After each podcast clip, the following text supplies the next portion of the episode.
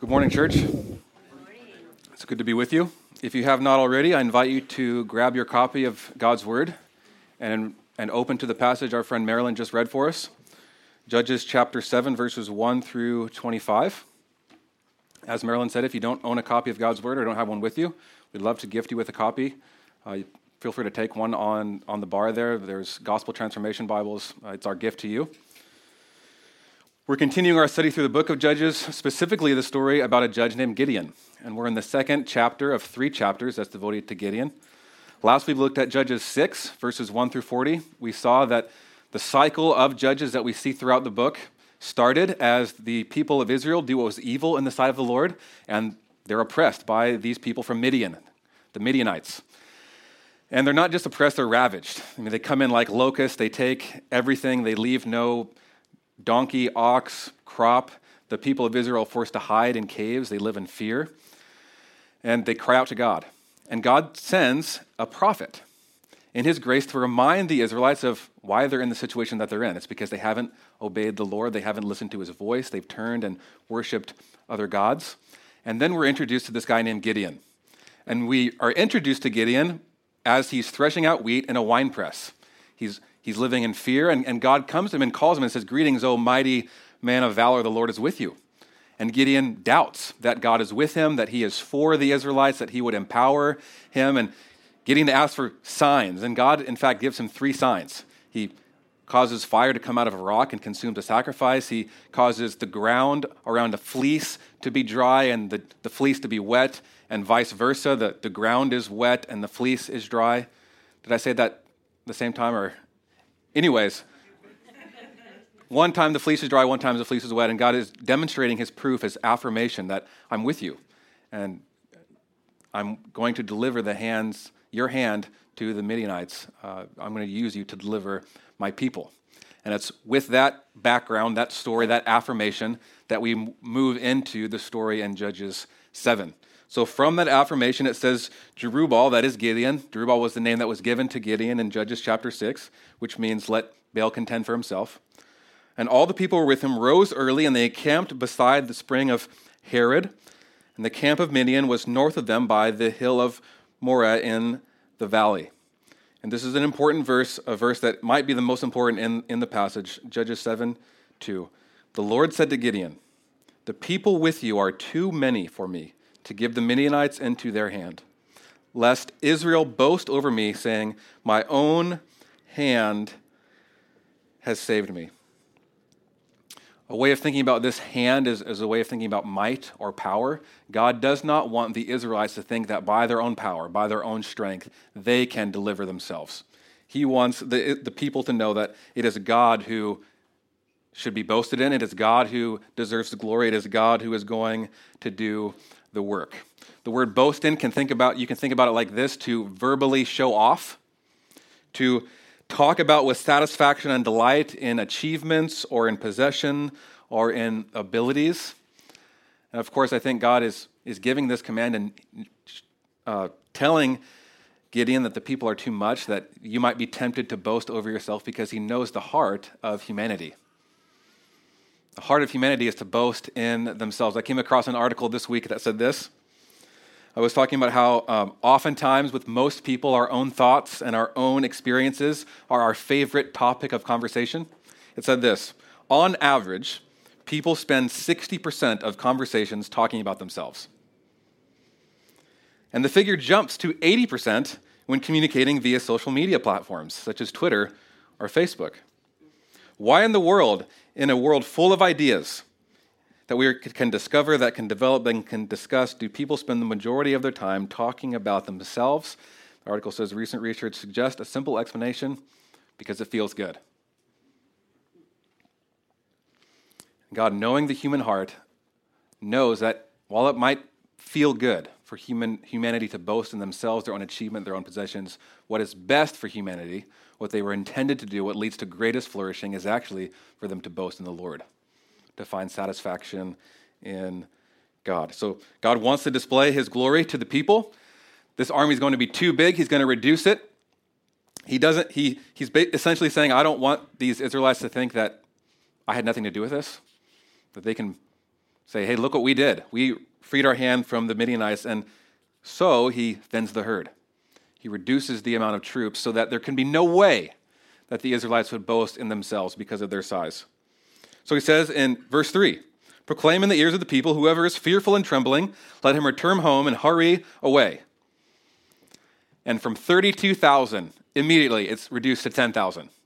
The narrator says 22,000 are afraid and fearful. Talk about a strong army, right? Interestingly enough, this, the word in verse 1, the spring of Harod, means the spring of trembling. Okay? It's, it's ironic. I think it's funny. It's describing the army of Gideon at this time. But the, the army has reduced 22,000 people.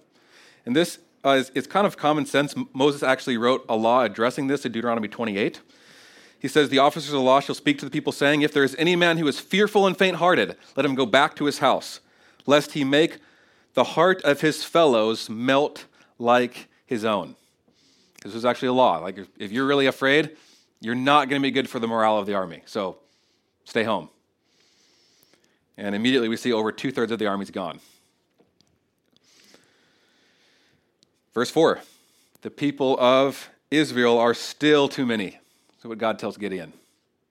Okay, I know you lost two thirds of your army, Gideon. You had to say goodbye to two thirds of them, but there's still too many people. 10,000 is still too many, so let's reduce this even more. And he tells Gideon, Go down to the spring and, and, and I'll show you who to keep and who not to keep. And it depends on how they're going to drink from the spring. Right? If, they, if they bend down and they drink from the water like they're on their knees and they're drinking from their mouth, okay, or, or if they come down and they take the water up in their hands and they lap, that's, that's another way. It says in, in verse 6 the number of those who lapped, putting their hands to their mouths, was 300 men. But all the rest of the people knelt down to drink water. So there we see again 9,700 people leave.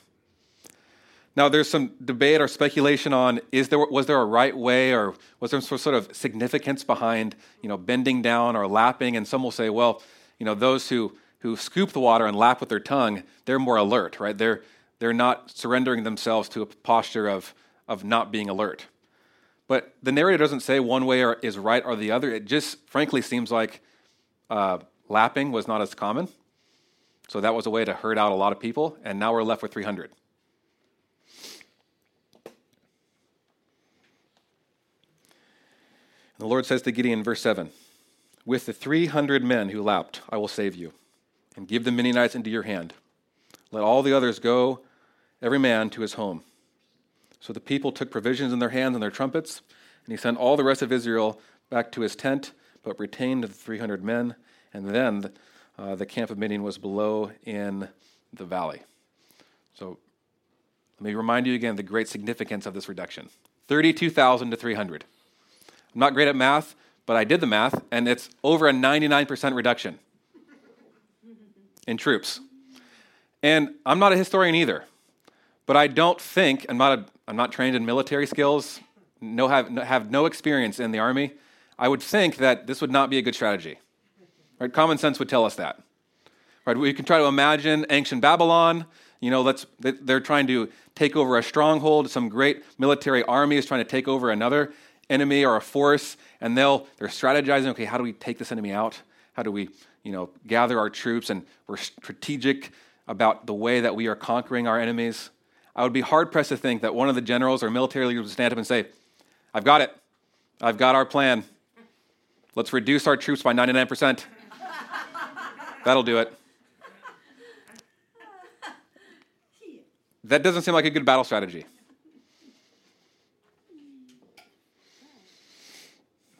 Remember as well that the Midianites were described in Judges 6, verse 5, that they were like swarms of locusts. We don't even, we're not even given a number about how many they are. Swarms of locusts. And Gideon is supposed to go up with this army of 300.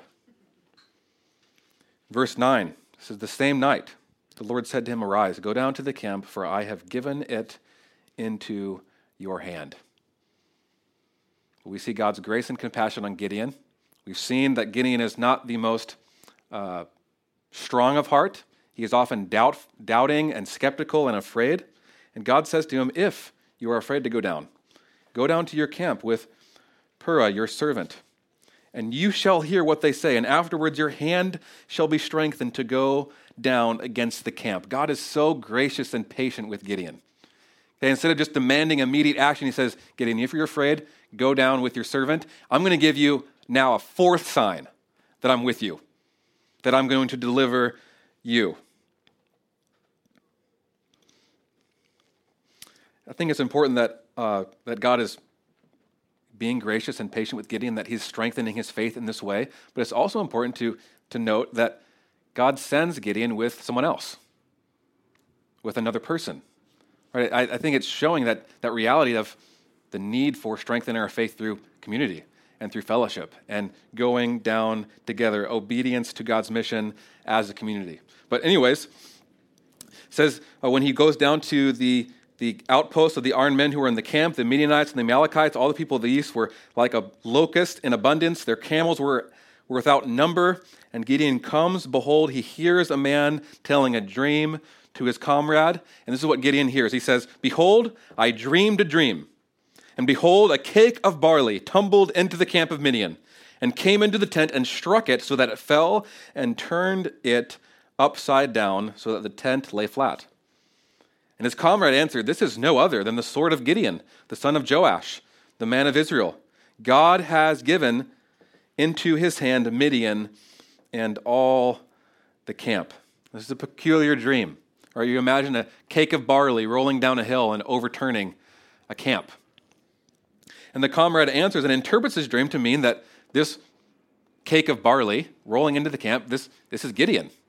Gideon is representative of this cake of barley, which is interesting. Like uh, barley was kind of poor man's food, it was the poorest kind of food. And we know that Gideon was not a very significant, important man. He comes from the weakest tribe. He's the weakest in his father's house. This is what Gideon's described as a cake of barley.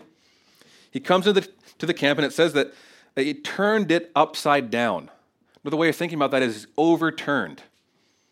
So this cake of barley is coming in overturning the camp, and this Midianite interprets this being Gideon. And it's interesting when you think about this that here you have Gideon, who has now received four signs from God direct revelation from God, doubting. And yet, this Midianite, this pagan Midianite, gets it. Gets it. Like, yeah, Midian is, is going to deliver to Gideon. He's going to take it over, and we're, t- we're hosed. Verse 15, as Gideon hears the telling of this dream, he hears the interpretation, he worships, his strength is, his faith is bolstered, he's, in he's in strengthened. That's not a word. strengthened. It's just strengthened. He's strengthened. He returns to the camp of Israel and says, Arise, for the Lord has given the host of Midian into your hand. And he divides the camp. He divided the 300 men into three companies. He put trumpets into their hands of all of them and empty jars with torches inside the jars. And he said to them, Look at me and do likewise. When I come to the outskirts of the camp, do as I do. When I blow the trumpet, I and all who are with me, then blow the trumpet. Also on every side of all the camp, and shout for the Lord and for Gideon. So Gideon and the, th- and the hundred men who were with him came to the outskirts of the camp at the beginning of the middle watch. Now, according to Jewish tradition, there was three night watches. So the middle watch would be around midnight. So it would have been late Two thirds of the army probably would have been asleep, as another third was out uh, watching the camp and keeping watch. They had just set the watch. And as they do this, it says, the end of verse 19, they blow the trumpets and they smash the jars that were in their hands. And the three companies blew their trumpets and broke their jars. They held in their left hand their torches and in their right hand their trumpets to blow. And they cried out, A sword for the Lord and a sword for Gideon. And every man stood in his place around the camp, and the, the, all the army ran. They cried out and fled, and they blew the 300 trumpets. The Lord set every man's sword against his comrade and against all the army. So, although the Israelites, and they cry out, a sword for the Lord and a sword for Gideon, they're actually not using swords. God is the one who is using the sword.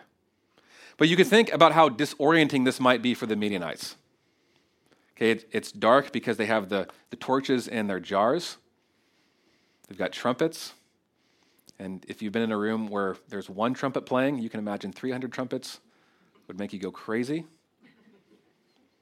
But they smash the jars. All of a sudden, there's a bright light. It appears that there might be a lot more troops than there actually are. They're shouting, they're blowing their trumpets, and this disorients and confuses the Midianites. And God sets the sword against themselves. So they start killing each other. And notice what the Israelites are doing they're blowing trumpets and they're shouting. Are they fighting? Are they going throughout the camp with their swords? It is the Lord who is delivering the Israelites. The Lord is the one who is bringing victory.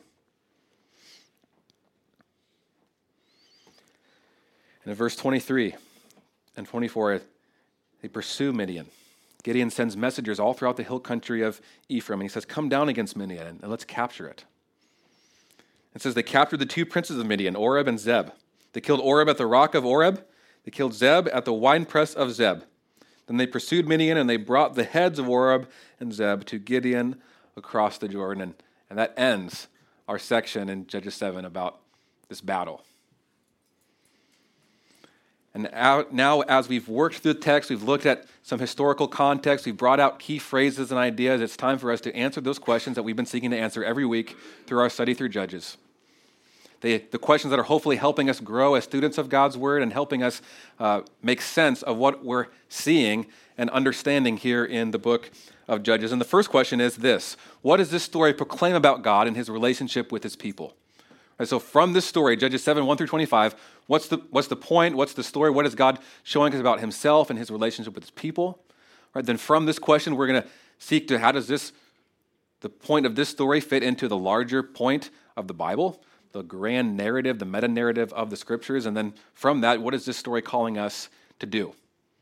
So, question number one what, is this, what does this story proclaim about God and his relationship with his people? And I think there's many things that you could say about this passage, but the one that I want to focus on this morning comes uh, that I think is the biggest message, the biggest point that we saw all the way back from Judges 7 2, which is God is passionate about displaying, preserving, and showing his glory.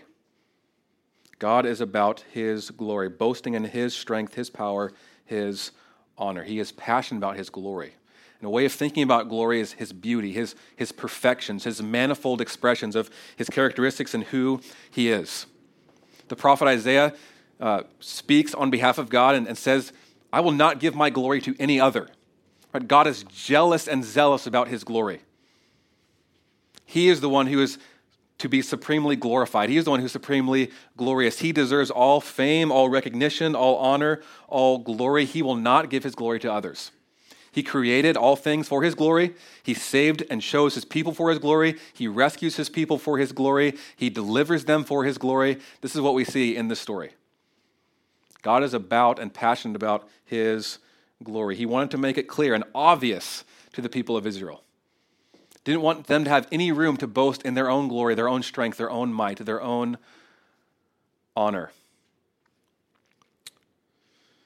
And God displays his glory in Judges 7 by graciously choosing what is seemingly insignificant, by using what is weak to humble the proud, to shame the strong. What we see in this story is that Gideon's 300 men do not win over this great swarm of Midianites because they're greater in number. They don't win because they have superior weapons right? A trumpet and a torch is not going to get you very far in a battle. Normally. The Israelites don't win because they have superior technology or war machines. They win because it's the Lord who is fighting for them. The Lord who sets the swords against the enemy. The Lord who brings victory. God shows grace to his people by using the weak to display his glory.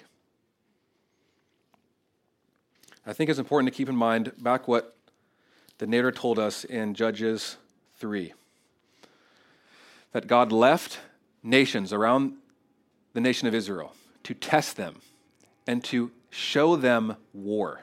Remember this back in Judges 3? God says this, and the narrator tells us this. These are the nations that the Lord test, left, excuse me, to test Israel by them. That is, all in Israel who had not experienced all the wars in Canaan. Judges 3 2, it was only in order that the generations of the people of Israel might know war, to teach war to those who had not known it before. And again, what, what we see here is, is not God wants his people to grow in being aggressive, not grow in, in learning how to fight better or have greater military technology or weapons. It is because he wants his people to see God fight, God bring the victory, God get the glory. This isn't the first time that the, the enemy or the, the battle plan is let's give this one to the band. Right? Remember the story of Jericho in Joshua. Right? The, the whole strategy is we're going to walk around the city and blow our trumpets. Okay, you know, military leaders, you guys hang back for this one. We're going to send the band in. right? God, when He's showing the Israelites war, He's giving them an opportunity to see His glory. He's giving them an opportunity. It's His grace to call them to worship Him, to see Him so clearly that they would worship God and thank Him for what He has done. It is His act of grace that He does this. God delivers, saves, act by grace for His glory. That's the message of the story.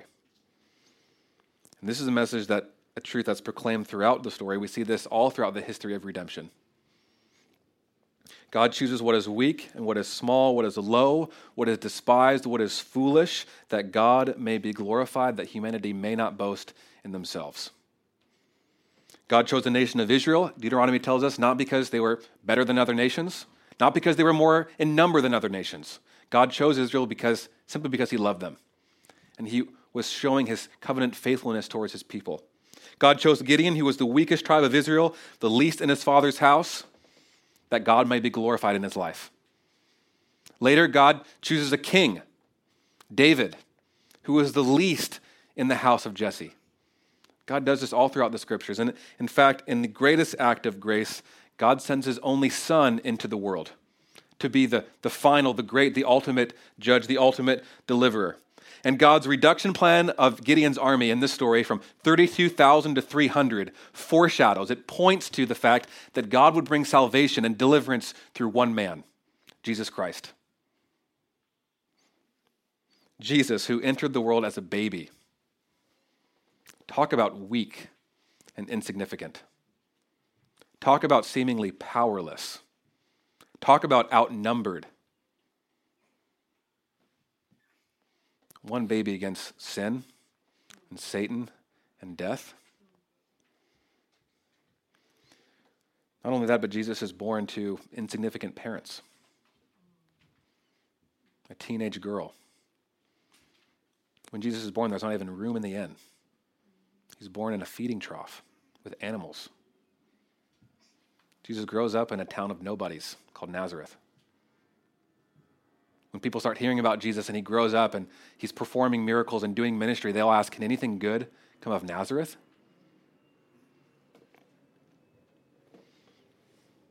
Jesus, the Son of God, humbled himself. He became a servant, gave his life to others. He hung out with the lowly, the tax collectors, the sinners, the prostitutes. He was homeless.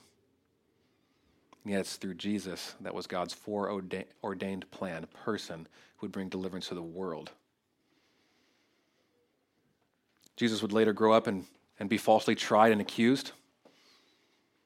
An innocent man who was condemned to death, who was mocked and tortured and ridiculed, who was eventually stripped naked and nailed to a wooden cross where he was publicly humiliated.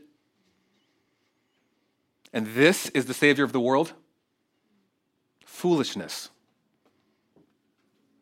In his seemingly greatest moment of shame and humiliation as he's on the cross, this is, in fact, though, his greatest victory. This is our victory. Because on the cross, Jesus takes what we deserved, all the ways that we have preferred other things or other people, all the way that we have glorified ourselves, glorified other things, the things that God ultimately deserves and is owed and to fail to glorify and honor an infinitely glorious being is worthy of infinite punishment. Jesus takes the, the wrath and the anger that should have been poured out on us, all of us who are consumed in ourselves, consumed with glorifying ourselves, consumed by boasting in our own strength. Jesus took that upon himself upon the cross. The wrath of God was poured out upon Jesus so that we might be forgiven. And on the cross, Jesus not only takes the punishment, the wages of our wrong, our sin, but he gives us, he imputes his righteousness to us. That we are made righteous in his sight, that we can be made clean. Not only after his death, but he's buried. And after three days, though, Jesus raises from the grave, he proves in this moment that he is victorious over sin, Satan, and death. That death does not have the final word. That his seemingly greatest loss was his victory. That Jesus is who he said he was. And just like in the story of Judges 7, as the soldiers of Gideon watch as God works and saves his people, we too get to watch and rest in the person and finished work of Jesus Christ on the cross. We have nothing to do with our salvation. We gaze upon God and what he has done, already accomplished in Jesus Christ on the cross. Humanity now can be saved by trusting in God and the finished work of Jesus. Just as the Israelites were saved by grace, we are saved by grace alone. Just as God's people in this story were saved by God's grace for his glory, we are saved by God's grace for his glory. So, in light of this, in light of what the story is showing us and how it fits into the gospel story about Jesus, we, we must ask ourselves, what is this calling us to do? Let's, let's answer the third question we see in our handout. What admonition or exhortation does this story offer? I think, in light of this story, in light of realizing before the Lord that God saved the Israelites by grace for glory, He saved us by grace for glory, that that should lead to great humility. Just as the Israelites saw clearly as God reduced the troops, he was saving them by grace. We must realize and continually remember the same reality. We are saved by grace. We are loved by grace. We are held by grace. We live by grace.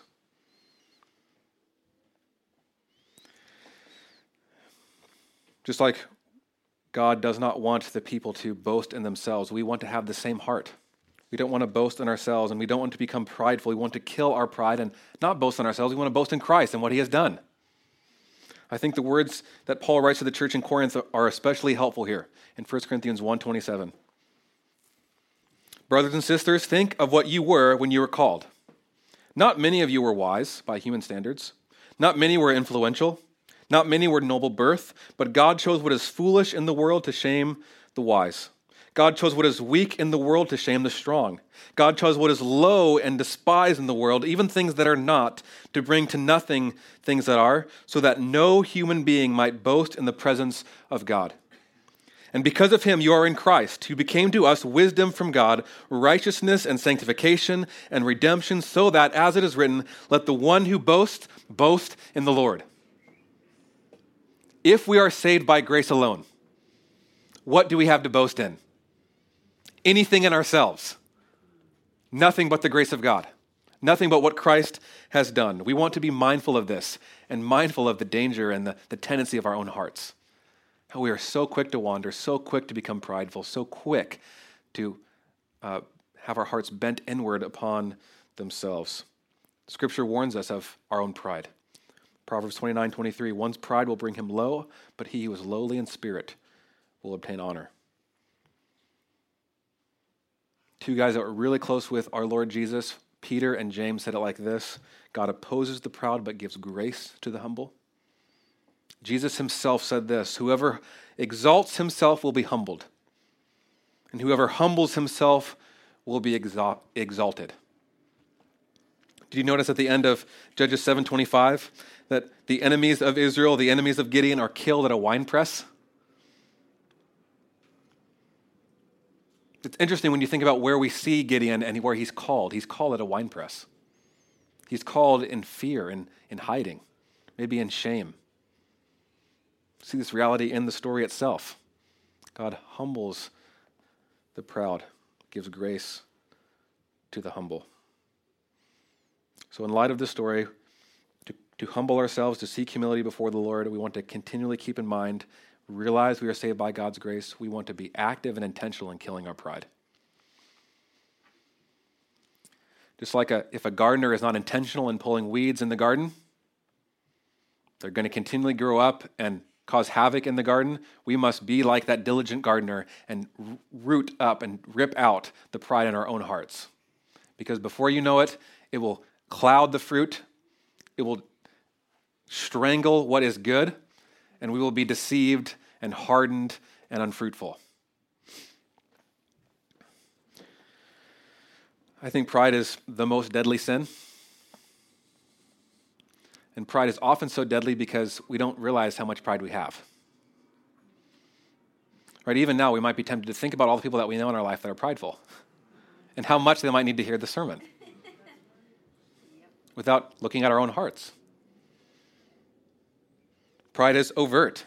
Sometimes and often it might rear its ugly head, but oftentimes it, it goes seemingly unnoticed in the depths of our hearts. It's deceiving, it's subtle. We can believe we're not that prideful when all the while we are full of pride. We can be prideful by thinking we're not really that prideful.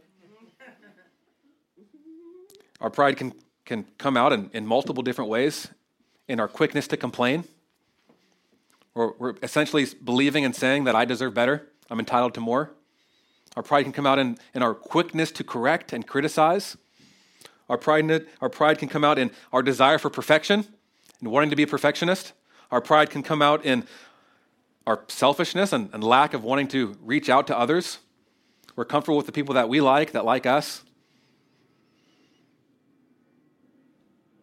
Our pride can come out in our desire to argue. We want to have the last word, we want to be right. And the list can go on and on, right? There's no exhaustive list for pride. Right? We might be prideful and thinking, well, I wasn't even listed in that list, so I'm good.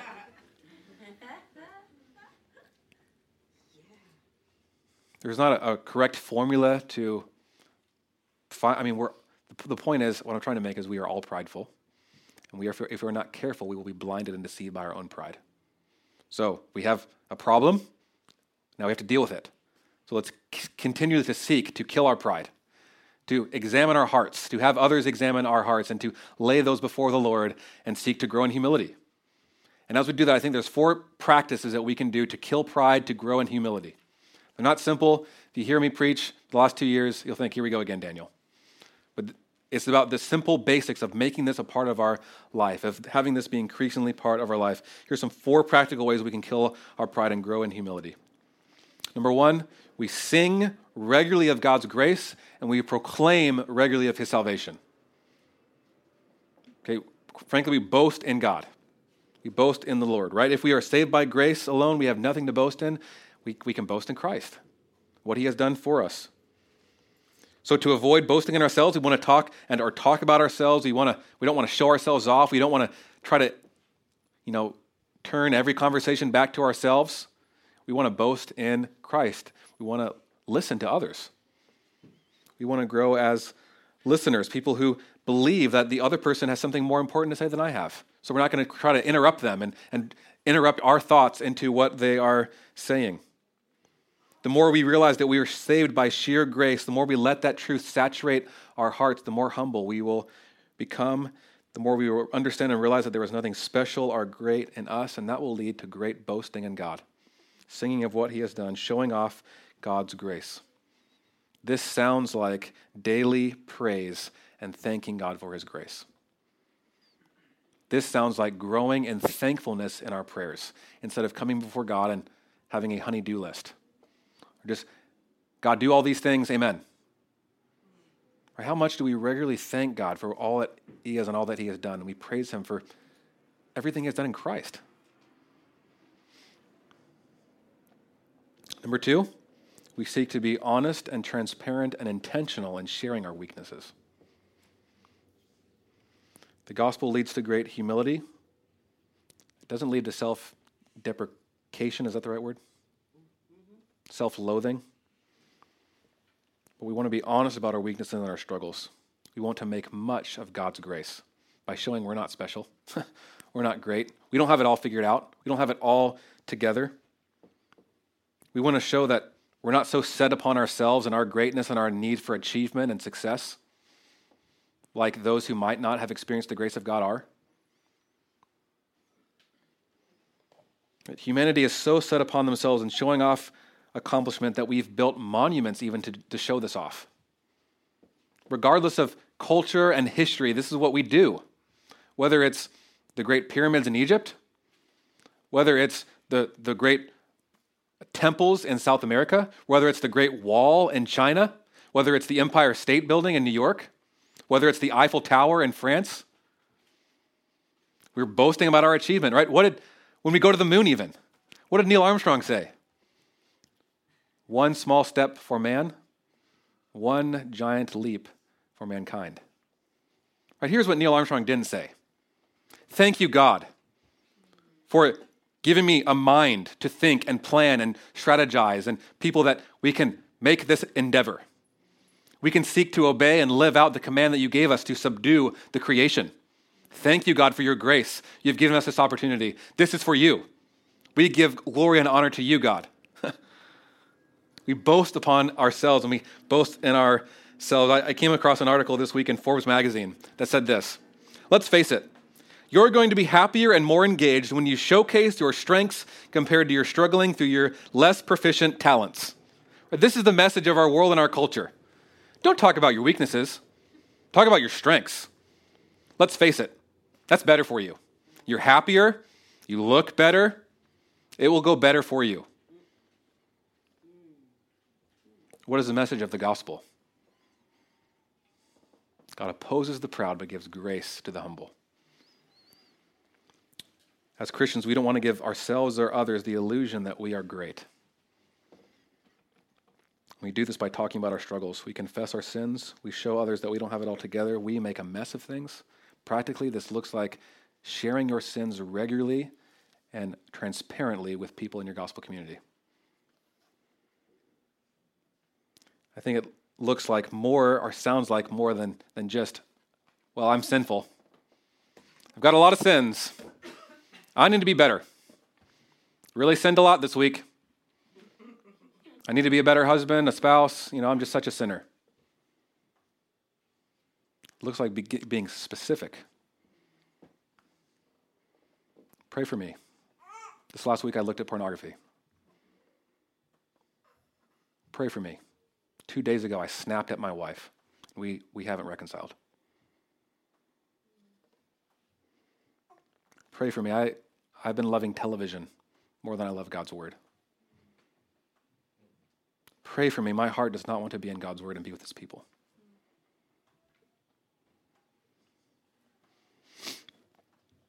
Looks like having a friend or two that you are completely open and vulnerable with, that knows your past struggles, your guilt, your shame, your fear, knows what you're currently going through. Third practice to grow in humility, to kill our pride, is we become increasingly people of prayer.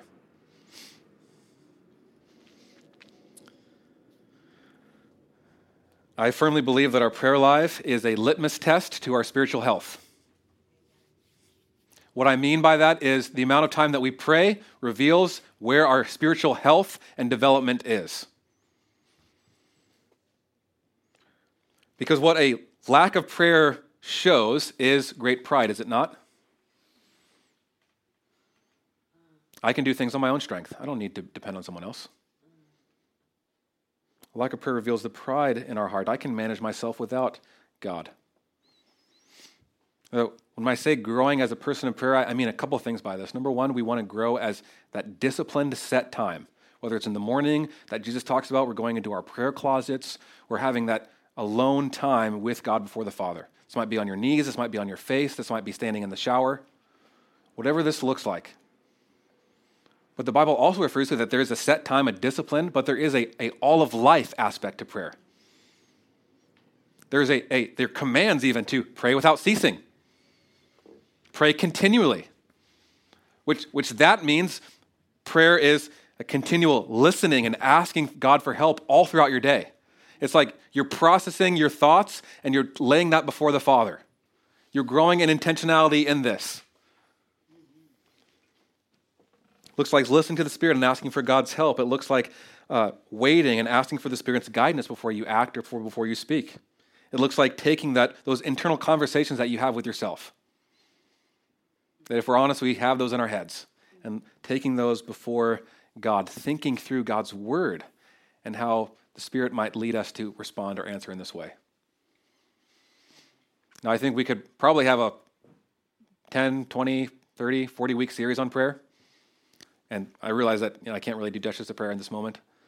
Uh, but I would love for you to answer any questions on how to pray, teach me how to pray. What does this look like afterwards? I'm sure Will and Nathan would love to do the same with you.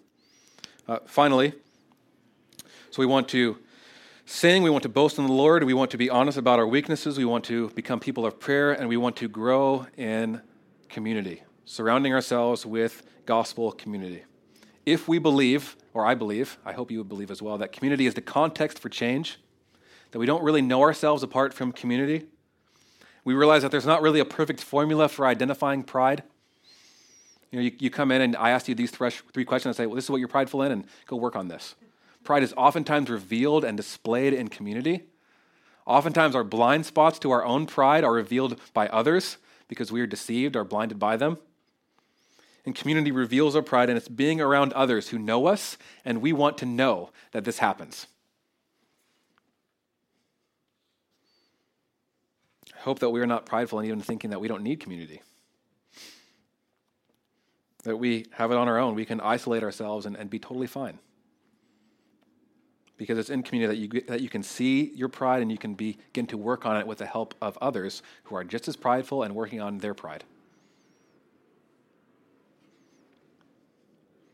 So I pray that in light of this story that we see here that God is desiring and wanting the glory.